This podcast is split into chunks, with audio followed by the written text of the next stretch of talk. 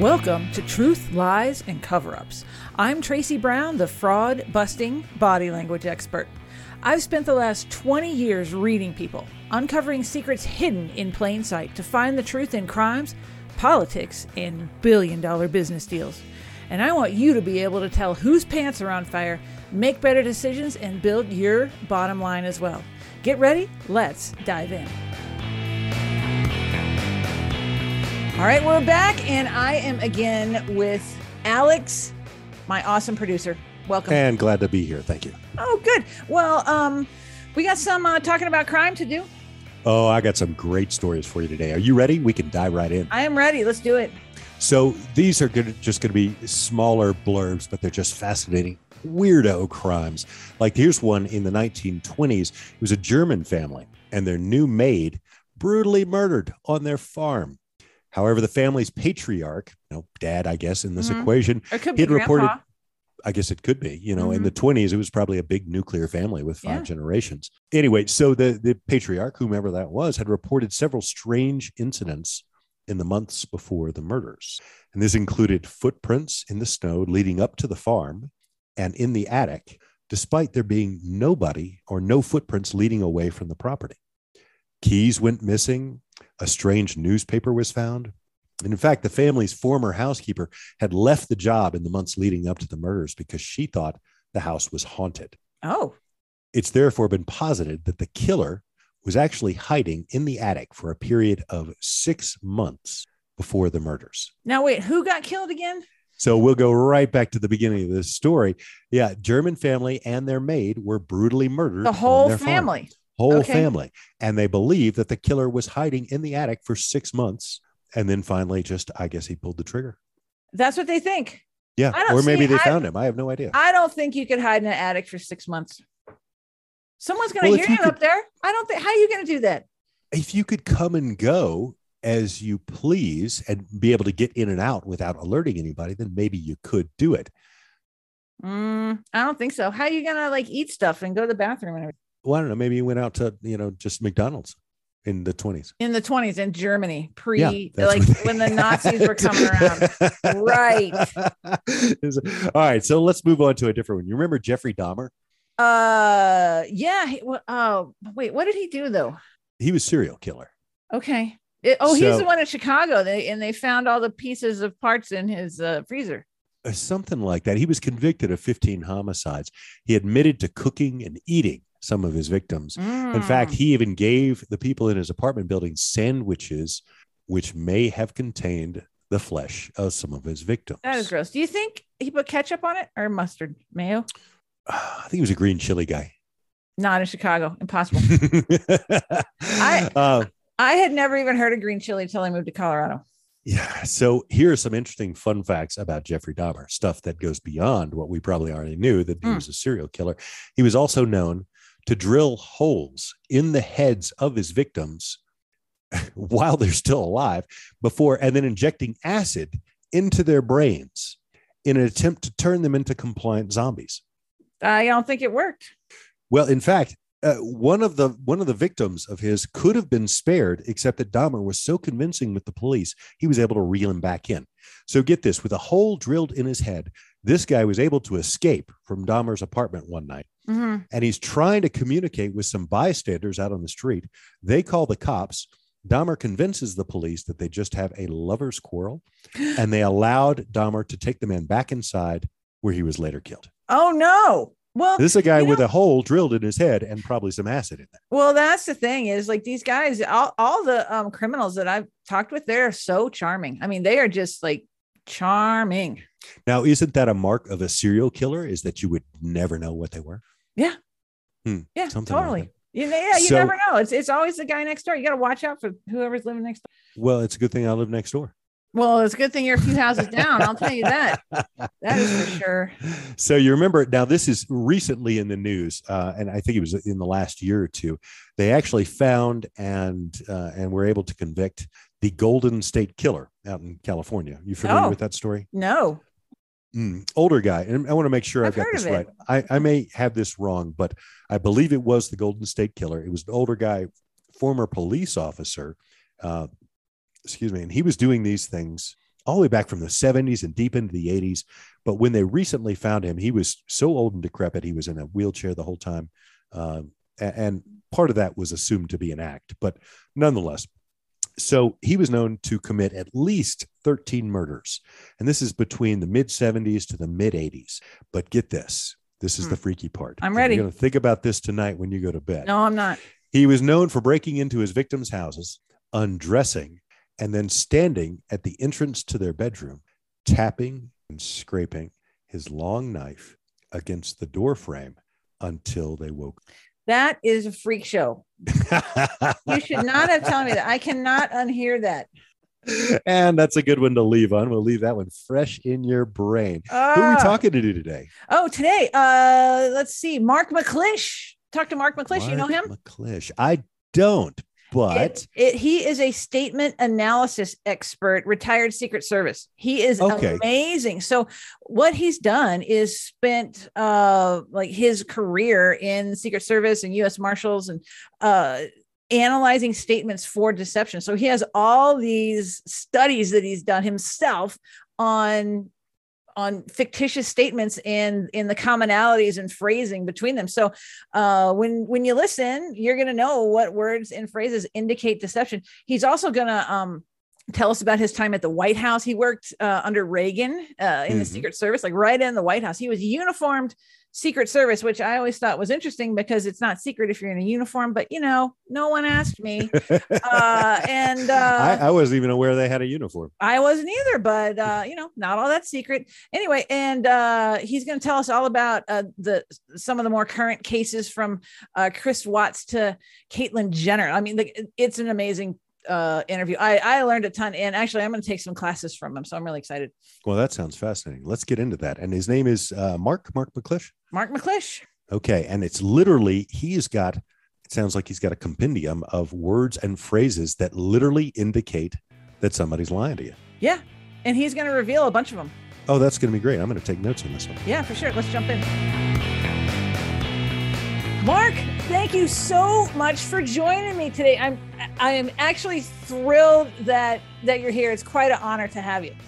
Thank you for having me on your show, Tracy. Now, I heard about you. I've I've seen your stuff around a little bit, but then I did a speech at uh, um, CrimeCon or their for their website, and I think they uh, they're the ones who said, "Oh my gosh, you have to have Mark on your show. I think I think mine was uh, Crime HQ. They have a, a membership site, so um, they said people just went crazy over your knowledge, and so I was like, well, that's it. I'm going to reach out and see what he's got going on because okay, so here's what I know about you. Um, you were in the Secret Service uh, back in the Reagan years, and um, what it said on your site was that you were in the uniformed division, which makes me wonder how secret it really was.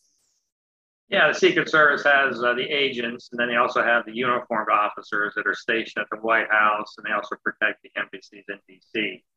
And so I was at the White House for about two years, uh, travel with the president, not all the time. He has his own uh, protected detail, but whenever he'd go out of town, they'd always brings some uniformed guys to screen people uh, coming into the event, uh, making sure nobody had weapons on. Just like if you enter the White House, you're going to get screened. So got to go on a few trips with them and, and see different sites.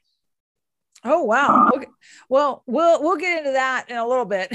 so, um, you were also because I'm sure you saw some stuff. So, um, you were also um with the U.S. Marshals and got to do some more investigative work there. Um, and and you're your expertise, I think that you're known for current day, is in statement analysis, deceptive statement analysis, which I am fascinated by. I've had a, a little bit of training in that uh, just through my um, uh, body language courses and uh, interrogation courses I've taken. Uh, right alongside um, a lot of FBI guys. So um, let's just let's just jump in. How did you get into this whole line of work?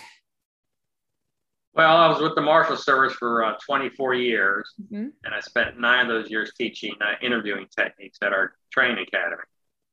And so during that time, I did some studies on deceptive language and developed the statement analysis techniques to detect deception in a verbal and written statement. I mean, as I got into it, I just found it to be very, very fascinating. than what you could learn if you just listen to how a person you know, phrases their statement. Well, um, I would say that's true. And I would say probably your studies, um, the ones that you've done, probably the ones that you've read, say that statement analysis and language patterning is often more telling than body language for for deception. What do you think about that? It is often more telling. I mean, with body language, um, we pick up on deceptive indicators, but a nonverbal cue does not always equate to deception. There may be mm-hmm. another reason why that person performed that that gesture. Uh, whereas with the statement analysis technique, uh, we're not interpreting, we're not inferring. People mean exactly what they say. And even, you know, there are several ways you can phrase a statement, and people will always phrase their statement based on all their knowledge. So sometimes they'll give us information they did not intend to share. And that's what I do is I teach people what to listen for in a statement to uh, pick up that additional knowledge. Oh, wow. Okay. So since we're there right now, let's talk about um, some of some of your techniques that that you use stuff that people can pick up and use right away whether they're um, maybe uh, in a sales situation talking to a vendor maybe they're interviewing someone maybe maybe they are doing a uh, like a like a fraud investigation. Um, what's what's the base the the basis of of what you have? And then let's get into some of your techniques.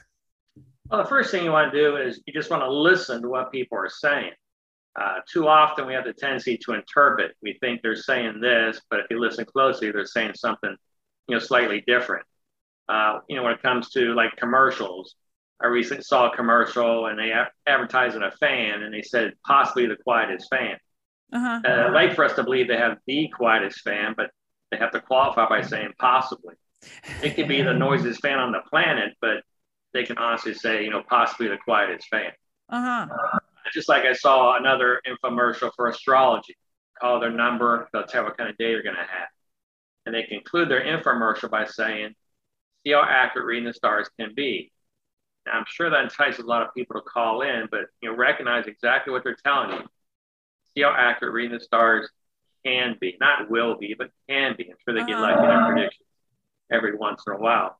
And so you want to listen to exactly what a person is, is telling you. When uh, Donald Trump was on the campaign trail running for president. He made the promise, I will never lie to you.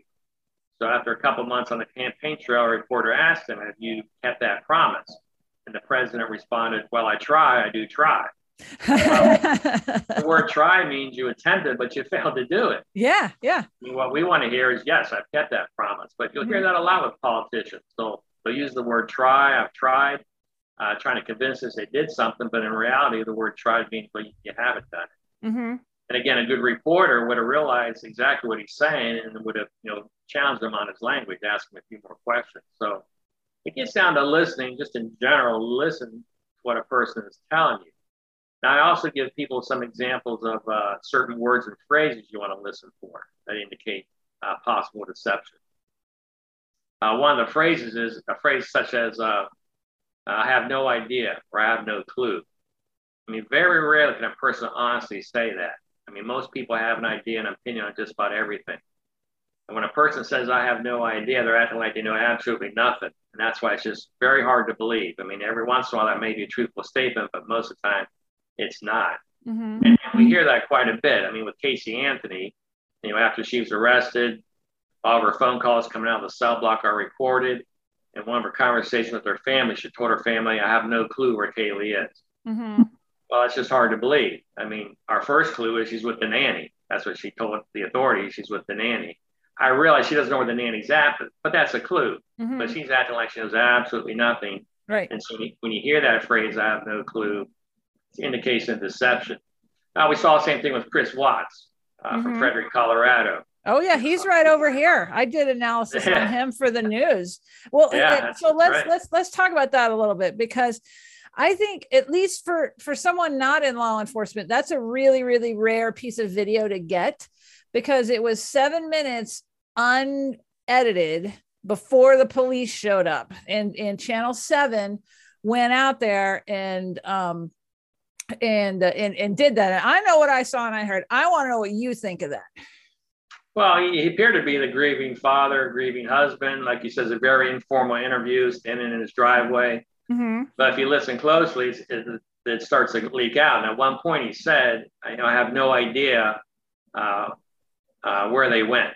Mm-hmm. And prior to that, he said, "No inclination," which is the same thing. And again, it's very rarely a person honestly have no idea. He must have an opinion. He doesn't mean uh-huh. he knows where they're at, but he's got to have an idea. So when people say things like that, that light bulb should turn on because again, very rarely can a person honestly say that. Of course, it turned out he was he was being deceptive. He was lying. Oh yeah, it, I mean, it, it was. I'll tell you. Um, I. Uh, I remember that really vividly, um, not only because it was so close here, it's probably 20 miles from where I, I am here in Boulder. Um, but that morning, I was driving to the airport to go to Kansas City. And, or, or no, no, the morning before, sorry, the morning before and I was thinking, man, I really need something for my newsletter. What what could I put in my newsletter? I get to Kansas City. I didn't speak till 2 p.m. that day, the next day. And I turned on the uh, NB or the uh, CBS News, like with Gayle King, and here comes this thing, and here it is, and I'm like, oh, maybe I'll check that out a little bit more. And it wasn't two minutes after I said that that my phone started ringing. It was the Denver uh, TV stations, and they said, hey, can you can you do some analysis on this? And I said, I don't know. Send me the video. Oh, also, I'm not in Denver today. I'm in Kansas City. Can you hook me up with one of their one of your affiliates? And um, and so they did i got dressed i went down there and and i did two of the denver stations and i pulled into um to my gig 10 minutes before I was supposed to be there, which is a big feat because Kansas City is huge. and to try to get around that place was was really something. So yeah, that was a that was a big deal. Now, what else do you remember off of Chris Watts? Since we're talking about it, anything else? Um, yeah, later on in the interview, he talked about uh, his oldest child, I think Bella was mm-hmm. her name, mm-hmm. uh, but he referred to her in the past tense. He said that Bella was supposed to start kindergarten on Monday. Well, uh-huh. it should be Bella is supposed to start kindergarten, not was. You know, I realize she's missing, but hopefully she's going to be found and she'll still go to kindergarten. But mm-hmm. anytime somebody refers to some a missing person in a past tense, it's an indication they know something we don't know. They know that missing person is dead. We saw the same thing with Scott Peterson with his wife Laci before her body was discovered on national television. He referred her in the past tense, mm-hmm. and that, that's a strong indication uh, that again they know something that we don't know. Well, you know, you know what? Uh, one of my um, uh, people on uh, that have seen me speak and are on my newsletter, one of them emails me and they said, "Did you notice how he wasn't wearing his wedding ring?" And I was like, oh no i didn't. She goes she goes he's wearing it in all these other pictures that they show on on the news but not uh not that day. Oops just forgot that one. So um wow okay so we got past tense we got i have no clue or no idea or possibly and i try. What are some other big ones that that you're listening for? Another big one is the word never. Uh-huh. Uh, you cannot use the word never in lieu of the word no because the word never does not mean no. The word never means not ever. Uh huh. So if a person was asked, uh, "Did you take the money out of the safe?" and they say, "I never took any money," uh-huh. that would be uh-huh. indication they're being deceptive. Because the best answer is to say no. Right. But by saying "I never," again, the word "never" means not ever. They're talking about their entire lifetime. Uh huh. And we're not, I'm not talking about your entire lifetime. I'm asking about this specific day or this specific safe. Did you take any money out of it? Uh huh. And so that happens a lot with deceptive people. They'll use the word never in lieu of the word no. Uh-huh. Um, when FBI Director James Comey was testifying before Congress, uh, he was asked if he was an anonymous source in news reports about the uh, Trump investigation or the Clinton investigation. You know, has he ever been one? And he, he answered never. Mm-hmm. Uh, but then he, the very next question, he was asked if you authorized somebody else at, the, at the FBI to be an anonymous source. And he said uh-huh. no. So we can believe he didn't authorize somebody else, but we can't believe he wasn't an anonymous source because again, he answered that question using the word never as a substitute for the word no. So t- tell me this: how? Let's let's say you're you're you hear that right? Do you are you stopping the interview, stopping your list of questions, stopping the conversation, and saying like, what are you doing to get? Because because it, it's one thing to know someone's lying, it's another thing to get them to admit so how how right. do you handle that? How are you walking that line? Well, ideally, what you want to do is get a statement from somebody. Mm-hmm. Tell me what happened. Tell me what you did. Tell me what you saw. And so, as they give that statement, you're taking notes and writing down any deceptive indicators. Mm-hmm. You don't interrupt them, don't challenge them yet. You just let them say whatever they want to say. Once they're done giving their statement, then we're going to go back and go through that statement and, and challenge them on their language. So if, if they use the word never and lose the word no, then I'm going to realize that and start asking more questions about that area of their statement. First, I'll ask a few more questions to see if they give me more information or more deceptive indicators. Then eventually I may confront them on their language. And again, it all depends on what language we're talking about. Mm-hmm. But initially, you want to just keep taking notes, jot it down, and then once once they're done giving a statement, then we're going to challenge. Wow. Okay. So, what are some other phrases, some other words that you're listening for? Well, the word just uh, is often used. There are several ways you can use the word just. He is a just person, but most of the time when people use the word just, they're minimizing things. And what you're looking for is that they minimize uh, their action. You know, I just went to Walmart and came home. Well, I don't need the word just. You could just say I went to Walmart. ah, home. got it, got it. By using the word just, they're trying to convince us that's all they did, and it's a possibility that's all they did. Um, and again, we're looking for several indications of deception. So if they use the word just one time, I would ask questions about it to see if more was going on, but I'd probably conclude they're being truthful. But you know, again, people sometimes minimize their actions. Um, you know, we saw with Bruce Jenner uh, back in um, 2013 when he uh, he met a doctor to discuss how his Adam's apple shaved. His Adam's uh-huh. apple shaved. And TMZ picked up on that, asked him why he's having this procedure, and he said, "I just never liked my trachea." That's a truthful uh. statement, but he could have just said, "I don't like my trachea," but he used the word "just," which indicates he's minimizing why he's having that procedure. Maybe there's more going on. And of course, now we know he's transitioning from a man to a woman. Sure. Wasn't ready to tell the world that yet in 2013, but because he knows more is going is going on, people phrase their statement based on all their knowledge to cause him to unknowingly use the word just and give us some additional information there. Mm-hmm.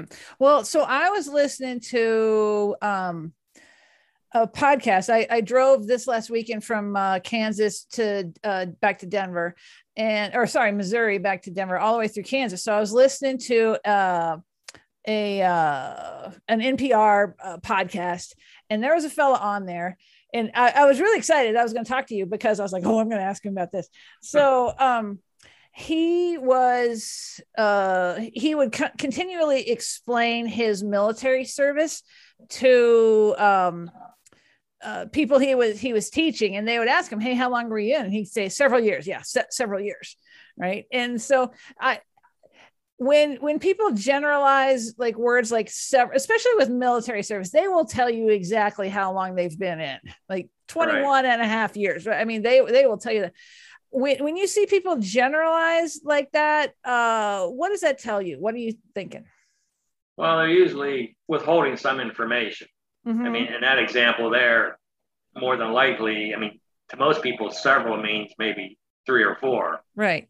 Uh, but most likely, he, he, didn't do a full career in the military, you know, like you said, 21 years or something like that. And so, you know, he doesn't want to come out and say I only did two or three years in the military. So he used the word several to make it sound like maybe it was, you know, a lot more than that. And so when people generalize, again, they're withholding some information, not being very specific. And, and we want to pick up on that. If it's important to us, we'll ask a few more questions about it. Right. Well, and and he said it twice, which was really interesting as, as well. So yeah. do you get anything off of that? Well, anytime there's repetition, that that light bulb again should turn on in our head because why are they repeating this? A lot of times it's to try to convince us maybe what they're saying is true um, you know, everything a person says has a meaning. So mm-hmm. there's a reason why they said it. There's a reason why they said it that way. Anytime we have some repetition, yeah, that red flag should go up. Oh wow. Okay. So um anything else that we should be looking for here? Or listening pro- for? well, looking for in a written statement, listening for in a verbal statement. Not pronouns. We can learn a lot by looking at the pronouns of the statement. Uh-huh. Because pronouns give us responsibility and sometimes people don't want to take responsibility. So instead of saying, you know, we, sh- I should have done a better job, they may say we should have done a better job, trying to spread the blame a little bit. Oh, But- wow. But we're looking for the pronoun I. You know, if a person is going to tell us what they did, uh, they have to use the pronoun I to be committed to that statement. So if a person said, you know, woke up, fixed breakfast, read the newspaper, drove to work, well, they didn't tell us who did all that. You know, we don't assume they're talking about themselves. Right. We, we believe what people tell us, but we don't add to the statement. So what we're looking for is for them to say is I woke up or I fixed breakfast. So we know they're committed to that state.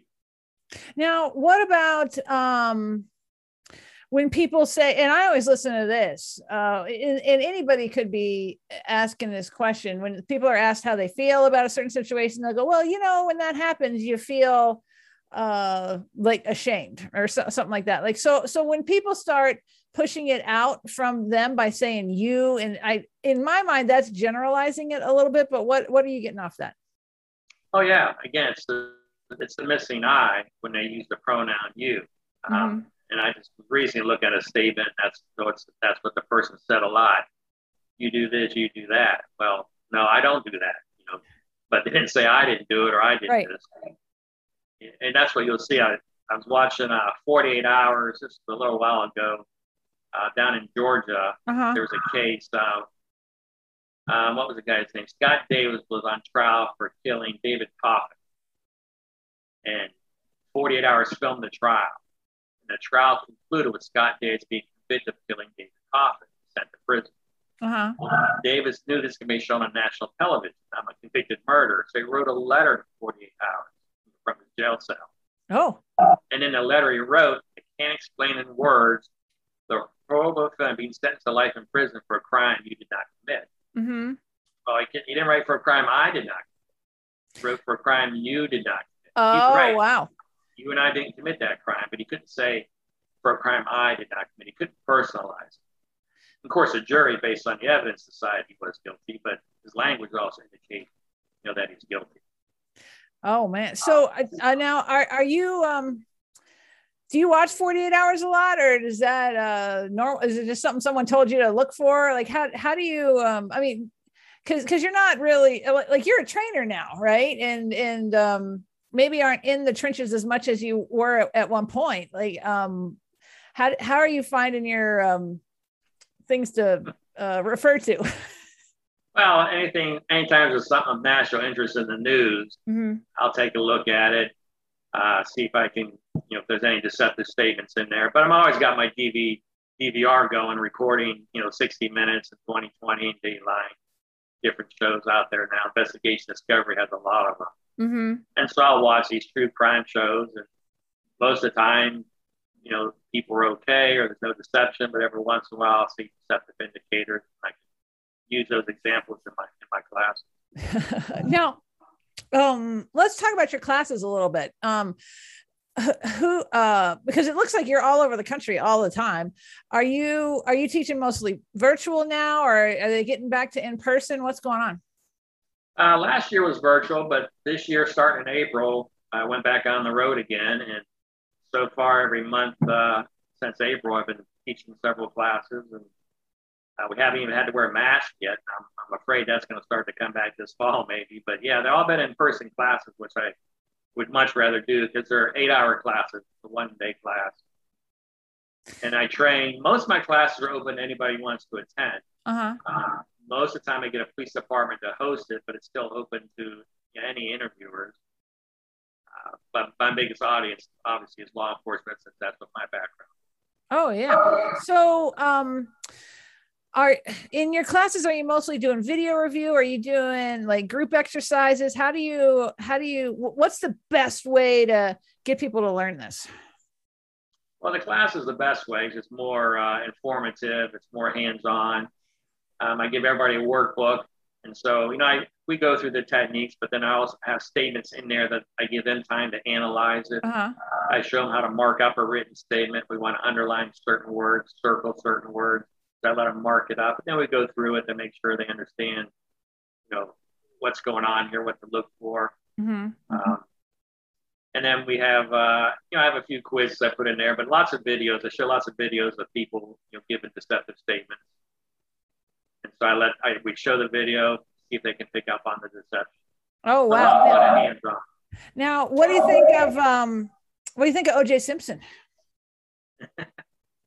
OJ just uh, last week, I think it was, uh, or maybe it was this week, came out with a statement. I think uh, I'll paraphrase. I think the quote was talking about who you know killed his wife, Ron Goldman. He said, I, I really don't know.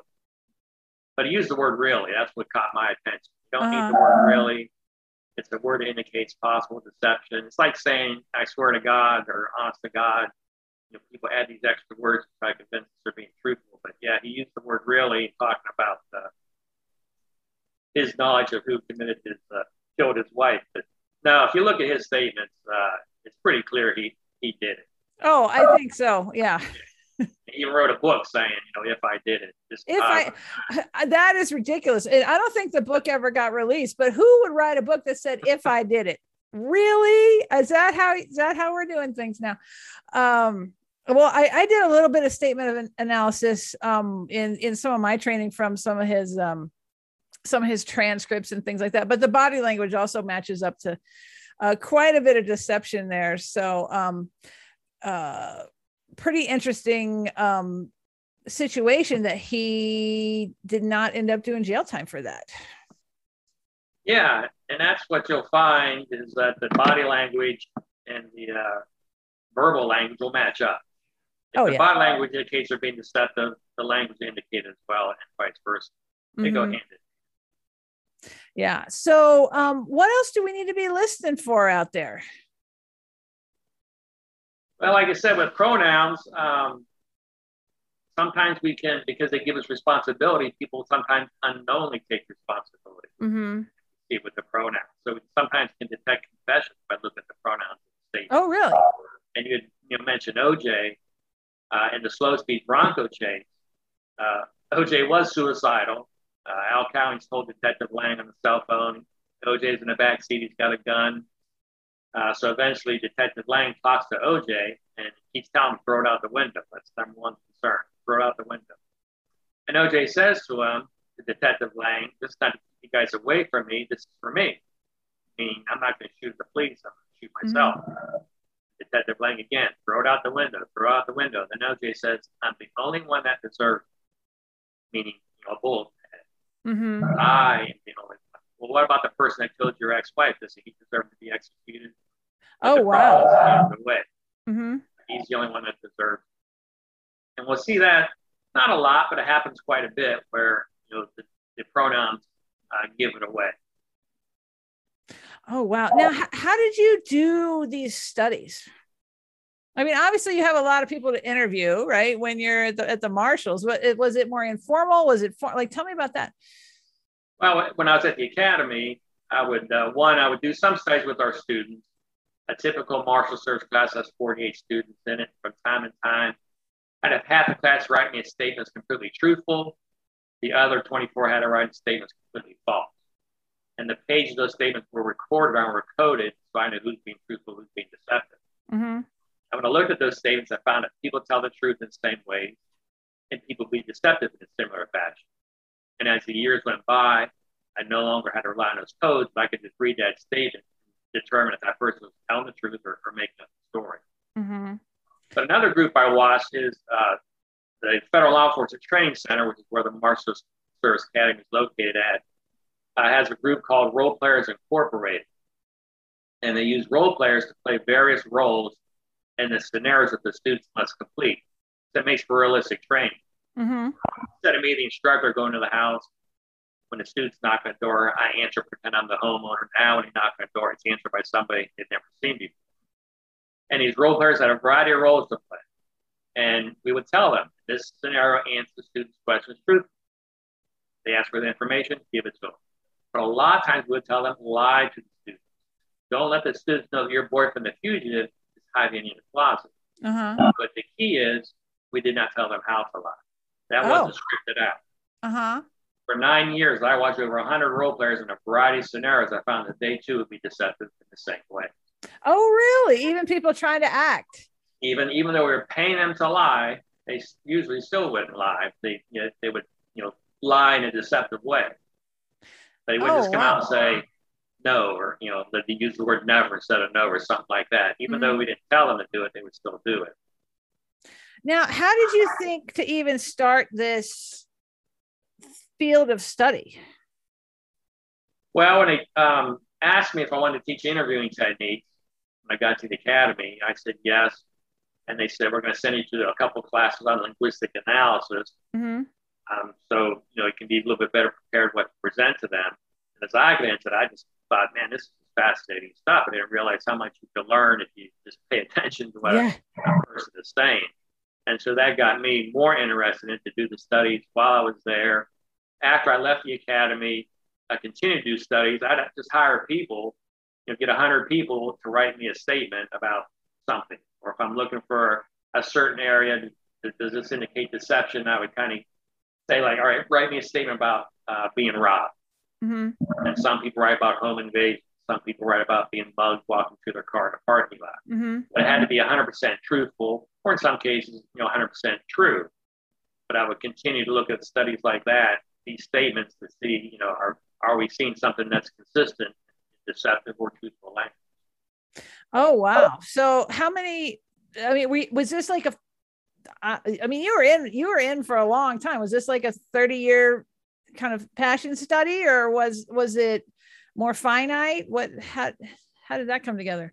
Well, I started teaching uh, the, the statement analysis techniques at the academy in '91, uh, mm-hmm. And I've been teaching ever since. Even when I left the academy, um, I would still go out and teach. I couldn't get paid for it, but somebody would just pay for my travel expenses. The masters let me go teach at a conference or, uh-huh. or something like that. And then once I retired, I decided I'm going to teach it full time and, and not just speak at conferences, which I still do, but also conduct one day training classes. Mm. Uh, but I continued even today. I mean, I haven't done a study. Well, I'm looking at a study right now on uh, contractions uh, deceptive people sometimes will not use contractions. I mean, contractions yeah, they, they uh, yeah, they, they won't use contractions. Yeah, I saw yeah, that I mean, in um, JonBenét Ramsey in the yeah, interview you know, sometimes they will, but what we're looking for more so, probably with a written statement, easy to pick up on. We have a written statement and we have no contraction, but yet plenty of opportunity to use a contraction. Mm-hmm. Things that you know, using not using contractions is a more formal way of speaking. Mm-hmm. And so deceptive people trying to convince you that telling you the truth may speak a little bit more formally. Mm-hmm. You know, I did not have sex with that woman, Miss Lewinsky. You know, well, also in that in that he says that woman so he pushes her away again he's separating her and he's right. and he's speaking to he, he does a pretty good job speaking to the beat um and do you get anything off of that true truth versus um deception when people are kind of more rhythmic and metered that way? Well, like I said, he was being a little bit more formal, mm-hmm. pronouncing every single word, perhaps in an effort to convince us he's, you know, he's he's being truthful.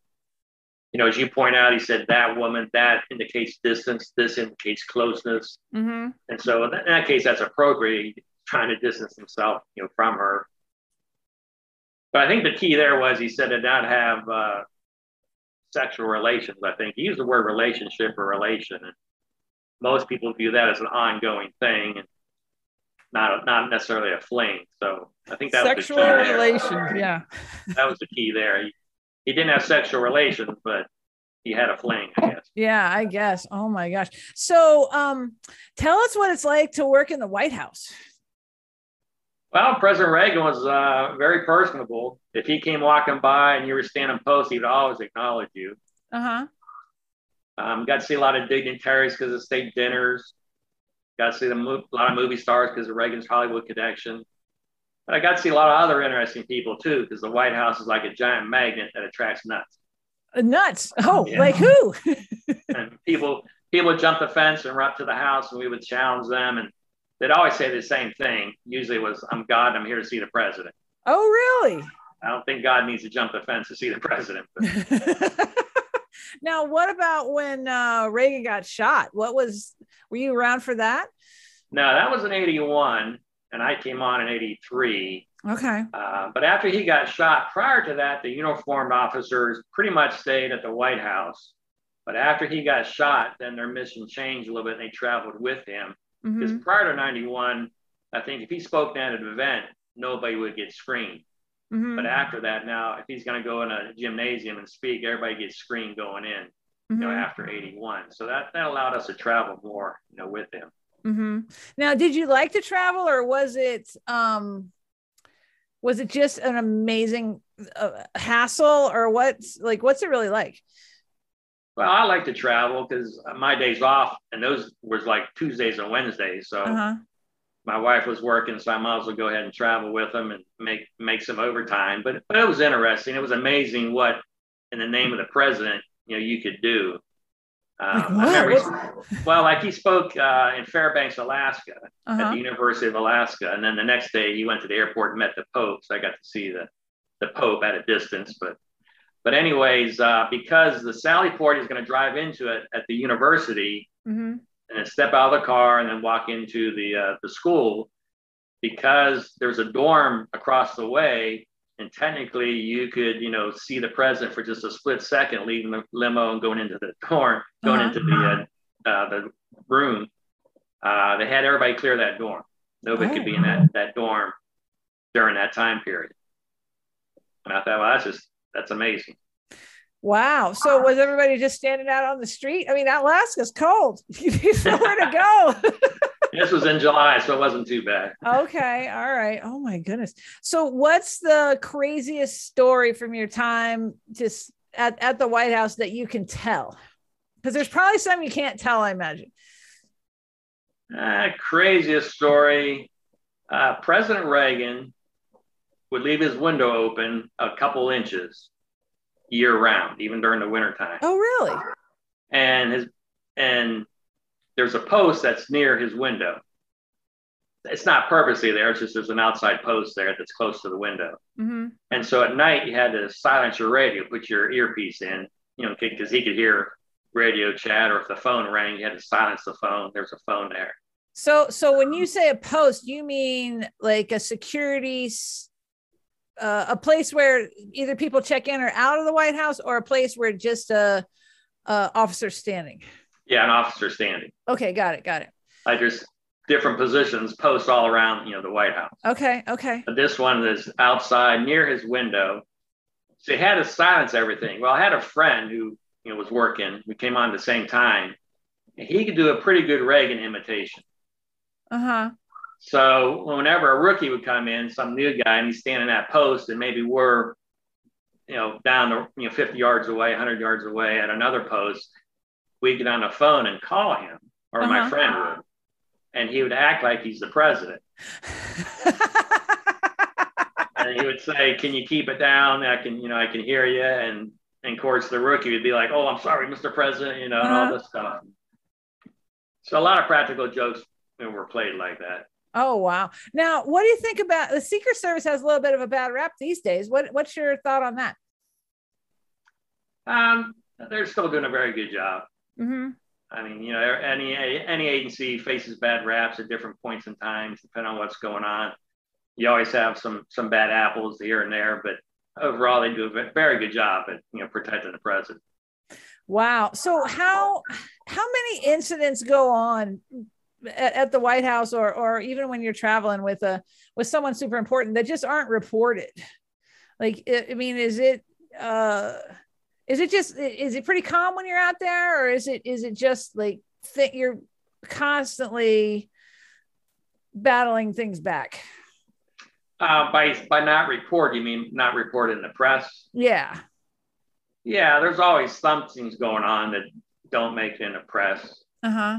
Uh, I remember one day I was uh, at the main post in the north grounds, and those days Pennsylvania Avenue was open, so Right. there was traffic, and there was an entrance there that you could, you know, visitors could enter. Visitors, not tourists, but visitors coming to the White House. Uh-huh. But a taxi pulled up. A guy got out. He had a suit and coat on, looked like an agent. Uh-huh. walks right up to the door, doesn't come to the window, but walks right to the door and starts to reach for it. And, and the officer is about to buzz him in, but he hesitated. And the guy then pulled on the door and it was locked. So then he stepped in front of the window and the officer asked him, Can I help you? And he said, I'm here to see the president. Uh-huh. And so we knew he wasn't an agent. And, and so he asked him, Do you have an appointment? And he said, No, I do not. but it eventually escalated to where this guy was beating on the window. Oh, I mean, this, this is bulletproof glass. He's not going to get through, but so hot headed. He flew in, I, I think it was from Tennessee, took a taxi straight to the White House. He's here to see the president. uh huh. So, he, of course, he did not see the president, but he, he was allowed to come in just for an interview because they're going to interview people like that to make sure they're not a threat. hmm You know, catalog these type of people. But you have incidents like that that probably never show up in the press and they don't get reported. There's no reason to report it. But anybody who threatens the president is, you know, they're going to have a list of all those people and keep track of them. Oh, right. Now, would would this guy, if he was still alive, would he be on some kind of watch list, or how do, how do y'all handle that? He would be on, on a watch list. Um, more so if the president's going to speak in his hometown or something like that, then Mhm. they're going to. It's just like with sex offenders living in your neighborhood or something Right. like that. There's Yeah. going to be a list of uh, of people we need to. Should we be concerned? Should we visit them? Should we watch them? That whole thing. Nothing's happened in ten years, and I'm sure that they, they, they put them by the wayside. Then. Yeah. Wow. So, um, are you happier now being a trainer, or, or do you really, uh, you really kind of miss getting in the mix of things? Yeah, I miss being, you know, the fugitive part, looking for fugitives. That's primarily what we did with the Marshal Service. That was Mhm. always fun. So I miss that, but no, I enjoy my retirement and I set my own schedule. And like you mentioned, pretty much every month I'm traveling somewhere. Uh, this weekend, getting ready to go to um, near Nashville and then St. Louis up to Chicago. And so I always make a vacation out of it as well. Wow. Oh, wow. That's what I do when I speak. I want to get in one of your classes. Now, you also have, um, I'm going to see if I can make that happen. I'll show up one day. whenever I You're show up in these, whenever I show up in these, they call me the private citizen. And, um, and I'm the only one without a gun. So, but, um, so how, how can people find you? How can they learn more? Cause you have some online classes too, don't you? I do. I have uh, the same information I share in my one day classes is also available as some on demand training. Mhm. You take it at your own pace. I give people 120 days to complete it. If they need more time, that, that's fine. Uh, but my website is statementanalysis.com. Well, that's pretty easy. Yep, pretty easy remember. Statementanalysis.com. Just go to the website. You can see where I'm speaking. If I'm going to be anywhere near, you know, where you live, or you can check out um, my on-demand training. But the one thing you want to look at is I have a famous cases page. Oh, Any- Anything I see of national interest on the news, if I get a hold of a transcript, I will analyze it, and post my analysis on that famous cases page. oh, that's cool. I'm going to go Probably there. over 40 cases on there right now. Oh, that's super interesting. most of which people would recognize. And, and by reading my analysis, it just serves as a review if you've taken my training, but it also, you know, you can pick out some additional techniques oh, you know, by, by things I point out. Anything I see in that statement, I'm going to point it out. okay. Ooh, I love that. Ooh, now I have to do it. Uh, I have to go there. I'm going to let you get back to your day. Thank you so much for uh, for joining us here today. Well, thank you for having me on, Tracy. Thanks for joining me. Make sure you subscribe to this podcast, rate and review it. I'll see you next time.